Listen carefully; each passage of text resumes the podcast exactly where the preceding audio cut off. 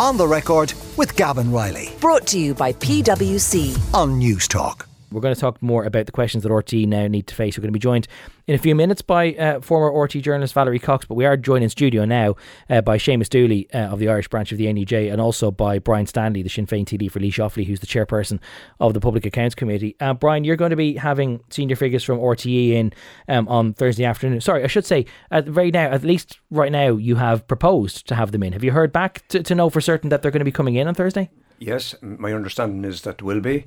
Um, who's coming? I can't. That hasn't been fully confirmed at this point, but uh, we do want the uh, the executive management team there. Uh, Does that include the Director General? uh, yes, and uh, the acting di- acting director director general. We do want the former director general, and I made a point of this right. Well, she is still the current Director General Absolutely, point. yeah. right, right from last Thursday, whether she's on whether she's on leave or whether she's suspended. I know that uh, on Thursday we were told she was uh, she was on leave. Hmm. Uh, then on Friday we were told uh, sorry about that. She was actually suspended on Wednesday, which is curious in itself. Uh, but uh, whether which or whether I expect her to be before the, to be before the Public Accounts Committee next Thursday afternoon. Uh, what questions do you have forefront that, that need to be addressed by the committee? What what exactly is it that you're going to be asking of them when they're in? We have a whole we have ranges of questions, not just a range of questions, but who who exactly uh, who exactly dreamt up this? Uh, who whose brainchild was it? Who set it up? Who organised it? Who signed off on it? Very important, and who knew about it within the management team? And why? I want to um, I want to ask Miss Forbes this directly. Why were we misled over the past three years by her? Are there other cases? We need to know that. Uh, are there other uh, side deals like this being done where public funds has been used?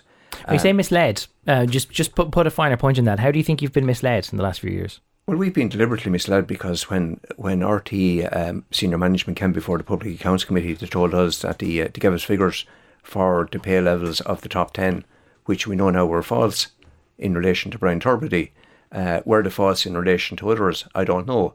Are there other side deals? Uh, there's talk that there may be. Uh, certainly, that there may be other cases to be examined here. We need to know all of that, and they need to come out speedily and tell us all about that. But we want we want full scrutiny of all all uh, all the finance all the financial systems and accounts in RTE, and that needs to happen fairly quickly. And we need to know we need to know what other contract arrangements are in place. Uh, are are there other contract arrangements where there's side deals involved with other senior presenters? Okay. You said that just there in passing that the, there there might be something to suggest that there are other similar deals. Just just for clarity's sake, are you just basing that on things that might have been reported in the media, or uh, wearing your PAC pat have people come to you with that kind of information? Well, there are there are some reports that that there may be, and that obviously can't be confirmed until we actually find out. Okay. But it, but the people who can, the people who can confirm this very quickly are anybody who is involved in setting them up. And Dee Forbes certainly could come out today and say is she aware of any any other side deals uh, where taxpayers and public funds is being used. So I would call on Dee Forbes to come out and do that. She can come out and do that immediately. Is there any other information regarding any other senior stars or presenters Okay. uh, where side deals like this has been done and where the money has been hidden for years like this? All right. Um, as I said, Seamus Dooley, who's the Irish Secretary of the National Union of Journalists, uh, is with us in studio as well. Seamus, I hope you don't mind me saying that you, you revealed to us just uh, during the news there that you were a spectator at Pride yesterday and that you found it very difficult to be able to pay attention without people coming over uh, to have their tuppence worth. Th- This is something which, which people on the ground are very exercised by. It, it is, and not just yesterday. It's the first time in a long time that I had observed rather than took part, taken part. And even with sunglasses and a sun hat, I was still recognised uh, from probably too many media appearances during the week. But the reality is that this has captured the imagination. Uh, yes, on the bus, living in liberties, uh, meeting people on the street. It's a story that interests people because people have a, a genuine interest in public service broadcasting and in media in general, Yeah. a- and a very high regard for Ryan Tubridy. So all of that combines, and Hmm. So I- if, if people are exercised, then they're coming up to you when you're wearing your sunglasses and sun hat. What exactly is it that they're saying to you? Well, I wouldn't repeat some of what they said, but actually, they're gener- generally, I think uh, the reaction I was getting was that a, a sense of anger, a sense of frustration, and also, and obviously, I would say that they're saying this to me because they recognise me, they know I'm a trade union official, Yeah. sympathy for ordinary workers on the ground, uh, because they know that this is not the RTE they know. Uh, the corporate governance failures are the failures of a small group of people. But and there's no one more angry than RTE employees themselves, and that anger comes from people everywhere from Three Rock Mountain to Cork to Montrose. It comes from the people in the admin building that Gay Byrne used to call the Hilton, uh, to my members, to technical crews.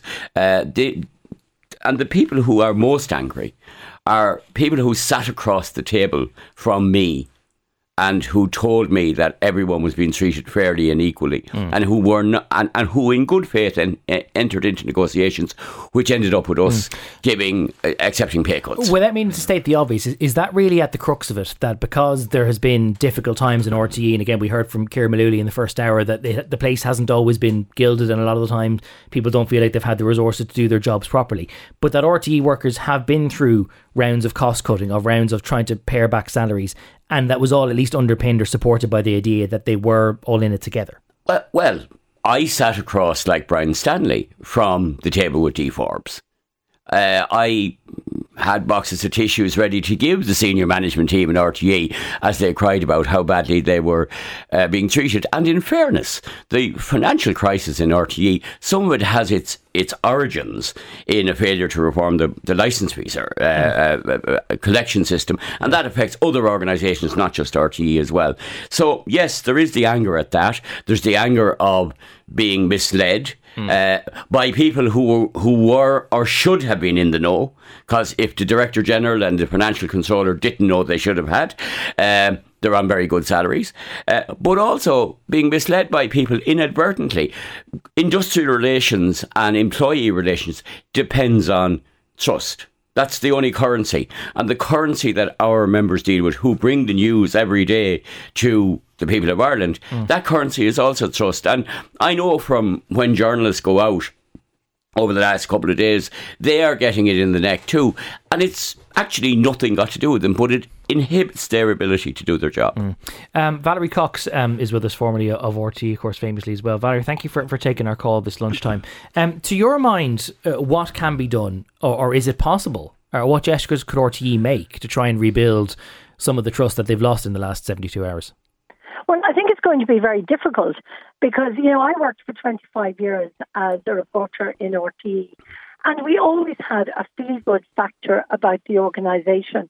I mean, I would say among the producers, the staff, the researchers, the reporters, there was a very high standard of trust between us and the people we worked with and the people we interviewed. And it's going to be very, very difficult to restore that because there's always been this attitude of pulling together as a team and being very careful about what we did and how we went about, particularly things like sensitive interviews and so on. So for this to be seen, for this to happen, um, among the people who sort of looked after us, looked after our wages and the finances of the organisation, it's not only made everybody very angry. I mean, I know I've left now people left angry, and they're not just angry; they're very hurt as well that something like this could happen. Mm. I mean, every time when the organisation has called for assistance in cutting down costs, cutting wages, all of that, everybody's been on board and the union's been on board. But suddenly then you find out something like this and I don't know how they're going to fix it. And it also depends very much on whether this is all there is, or as they're suggesting now, maybe it's only the tip of the iceberg, maybe there are other sweethearties. And what it smacks of is, I don't know if you probably don't remember, but the early days of local radio and indeed pirate radio. I mean, I know one instance where the staff were actually baking cakes in a contra deal with a bakery you know, I mean, that sort of thing. And even then, okay. of course, everybody knew about it. But the thing is, nobody knew. And that's why okay. uh, Valerie, I think we got the gist of that point, but I think we're beginning to lose you on, on the mobile line. So we'll, we'll just uh, let you go and then try and give you a call back in just a moment to see if we can get a slightly better line. Um, Brian Stanley, you want to come in on that? Yeah, just on the on the classification on, on the situation regarding the workforce, mm. I, I have great sympathy for the workforce, the the journalists and the ordinary staff out there there's over 100 of those workers in contract. You know, if we look at the contrast between the, the treatment of Brian Tubridy and others at the top and the ordinary workers in it. Over 100 workers had to be had to be reclassified mm. because there weren't there wasn't uh, proper PRSI payments being made for them. Yeah, they were wrongly they classified. classified as self-employed. Yes, and, yeah. and, and, and, and as we speak, the Department of Social Protection is investigating hundreds of other of hundreds of other uh, cases mm. where workers are, uh, may not be properly classified. And Seamus will know more about this than I do, but the Public Accounts Committee uh, examined this very, very carefully.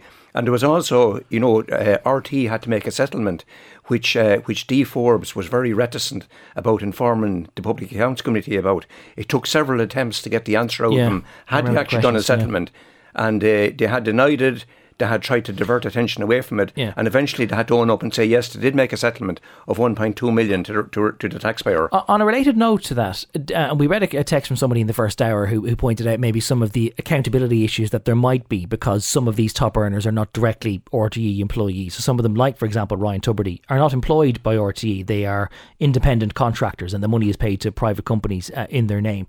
Does that to you present any kind of a governance issue? Because, like you said there, at least RTE then is not responsible for their pension, but it, does it create some answerability questions for you?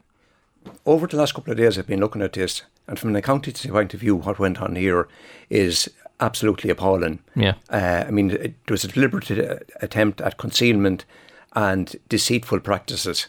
There's no other no other way you could describe it. But you can't have a system, whether they're contractors or direct employees, you can't have two financial systems, one hidden financial system and one that's through the book, so to speak. You can't do that in a public sector broadcaster. You mm. can't do it in a backstreet operation. Mm. Never mind in the public sector, in the major yeah. public sector broadcaster. Well, any other private company and, would, and have, have a case to answer to the CRO if you had filed things that you knew not course. to be true. And what what amazes me is is that this was actually uh, not seen or concealed successfully mm. for, for at least five years, from what we know. Are there other cases? And you can't run this dual system of hidden money on the one hand, yeah. some some kind of a backroom operation, which seems to be what have been what has been happening here yeah. within within within the commercial sector of RTE mm. and the financial system dealing with the stuff that goes through the books. Um, Seamus, maybe on the flip side, are higher earners in RTE sometimes scapegoated? Because there's there's the annual media focus and the attention that's paid to the salaries of people like uh, Ryan Tubridy and others who appear in the top 10 earners list. When in truth RTE is, is a company that plays close to a, it gets income of, of close to half a billion euro each year. In the grand scheme of things what the top top talent are paid is not really a, a massive amount of the overall pie. You you've never heard me calling for top earners to have their pay cut, and their you know politicians are very good at giving the top earners punishment beatings. It's yeah, I could write the script, and I don't necessarily include Brian in this, in mm. fairness to him, but the reality is it's a very popular line, but it's a bit of a distraction. It's a, a it, like there are moral issues there, and I think there are issues about the scale of some of the earnings. But RTE is dual funded. It is funded by the by commercial earnings and by tax mm. and through a license fee, and therefore there is a commercial element to mm. it. And I recognise that. I'd rather if it wasn't dual funded, I think it would make more sense. But within that, if, the, if it were funded by the, the license fee only, oh, I, I agree with the report of the future of the Media Commission, but that's not the position we're in. There is a commercial division, but that does not exempt RTE from ensuring that the same ethos applies to the commercial uh, wing as to everything else. It's vital that that's preserved. There is no justification, and the board has now changed that, mm. that the commercial wing would not come under the the uh, purview, the, the supervision of the finan- chief financial officer. There's no justification for that. It makes no sense. Okay. Uh, one texter says, Gavan, this scandal on the national broadcaster is being reported around the world. It's very hard on Irish people who are getting the hop balls about Irish being shifty and dishonest. It's very damaging and embarrassing, uh, says that texter.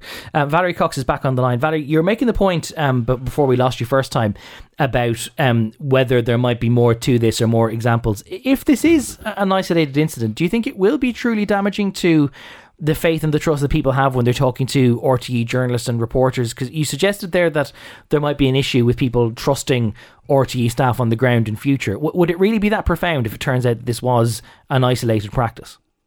No, if it was an isolated practice, I mean, obviously there's going to be uh, feedback for quite a while, and I think staff are going to suffer as a result. But it also depends very, very much on what the Minister for Media is going to do about this. I mean, mm-hmm. there at the moment, there is, and for many, many years, there's been this huge gulf between the board of directors and the ordinary people in RTE. I mean, they even operate out of a separate building, and there would be no contact between the ordinary workers and the board. And maybe they need to be a little bit more hands on, explaining what they're doing, how they're doing it. But I also think that, you know, we're going to have various investigations and so on, and we get to the bottom of this. And I don't think the level of pay for the talent is anything to do with this. Of course, it's not. You know, do, do you think the level, the level of pay for top talent is justified? Do you think that there is a private market that could command the same wage elsewhere in Ireland? Of course people can go off to other organizations, they can go abroad, they can work in Europe, and we've seen many people do that. So, yes, I mean, I think their high uh, pay is justified, but people have to be told about it. You don't go hiding it like this. It's a ridiculous situation. So I think, you know, you've got to rebuild that trust. And to rebuild that trust, I think we need a bit of restructuring. I think maybe we need another layer um, between the board and uh, people and finance. We have to put in some sort of proper corporate governance, which obviously, if this report is true, um, which it seems to be, um, then there we don't have proper corporate governance at the moment. So let's get that in place. And if people see that happening, I think they will realise this was a huge mistake. Heads are going to roll. People are going to have to leave. I think. Um, I don't think you can have the same people operating uh, in the future mm. who operated on this particular and who took these decisions. I, I don't think that's going to work. And certainly, I don't think that the people okay. who work for RTE would be happy with that. James, you wanted to come back in on that? Yeah, I, I agree with Valerie. I think it is important to and it's confusing for listeners. There are two boards. There's the board, and then there's the executive mm. board. The executive board are the day to day managers. They're the day to day managers, and they are the people who have questions to answer. The, in fairness, once the auditor identified uh, a problem, it is clear that the, the board of RTE acted swiftly under the new chair. There is also a new director general coming in, and I have been impressed by the approach of the interim deputy director. Uh, so I think that there, you know, we can't assume that we're all going to be ruined forever as a result of this. What is important is the who and why of the arrangement that was put in place. Valerie is right in relation to that. That needs to be addressed. I think the notion and, and w- that this is about the culture of RTE rather than just this incident. So the bogus self-employed issue is that drum I had been beaten for 20 years. Mm. We as a union also had to go use the, the Freedom of Information Act to access a report on the climate within current affairs in RTE, which had been an issue of real concern. Mm. That report is coming down the tracks as well. That's going to be also, I think, very sensitive for RTE. We shouldn't have had to go to the Freedom of Information Commissioner to get that information. No. There is an ethos there which is at odds with being a public service broadcaster. You can't run a campaign which says, trust me, I'm the public service broadcaster, but we we have this information, we're going to hold it. Yeah. So there's an ethos there above and beyond this, and but that doesn't, and I think it's really important to say this, that doesn't impede the ability of journalists to do their work, but it makes it bloody hard for the public to trust them. Yeah. Um, one texter says, Hi Gavan, regarding the Tubridy scandal, I couldn't afford the TV licence in one lump sum. I'm paying quarterly now as a result, and since last week, and I hear this, it's a disgrace. I'm nearly at the point of cancelling it, uh, says Derek. Um, it is required by law uh, Derek. I, w- I will say that much, uh, but you, you make whatever decision you like. It, it is legally required. Um, final question to you, um, Brian Stanley, as chair of the PAC. You guys are going to be having your hearing on Thursday afternoon. Uh, separately, the Oireachtas Committee on Tourism and Media is trying to have hearings on Wednesday afternoon. Um, are we going to have the usual show trial stuff where Oireachtas committees are trying to out egg each other and trying to get their space on the TV news, where it ends up becoming more about uh, heat and not about light? Well, there's the whole issue of uh, monitoring the media, and there's the whole issue of of of the committee uh, having the two committees having separate roles. And so what, what is the separate roles? Well, so you're, well, you're well, about the money and they're well, about the trust. Yeah, exactly. Okay. Uh, yeah, but the PAC obviously, PAC goes after the money, and I think in this case, you know, that what I would say to you is this: is that the, you, you mentioned the whole the whole the whole notion of trying to restore trust. And the, quickest way and the most effective way of restoring trust is everything out as quick as possible, out out in the daylight where people can see it. Uh, the review that the government, that the minister announced yesterday, is the minimum that's needed immediately. Mm. Review of corporate governance at RTE, but we also need full scrutiny of all financial systems and accounts. uh, and that needs to be done by external auditors. We need uh, we need that review that the government's done uh, that they have commissioned. That needs to be done quickly, and they need to publish the terms of reference within the next Yeah. within the coming days. Some ministers and we, we- do, yeah. and we need an end to any kind of a dual system, any kind of a dual accountancy system within at the top of RTE, where where money that's questionable or shaky or a little bit dodgy looking Hmm. is hidden and it's in some some kind of a backroom account. Hmm. We can't have that.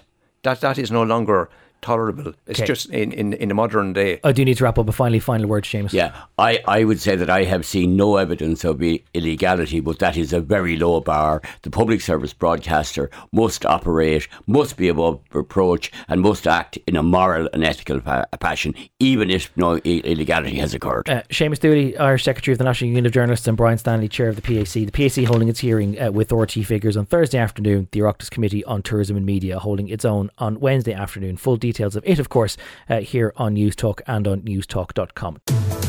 On the record with Gavan Reilly. Sunday morning at 11. Brought to you by PwC. Great minds think unalike. Different skill sets, diverse opinions. It all adds up to the new equation. On News Talk.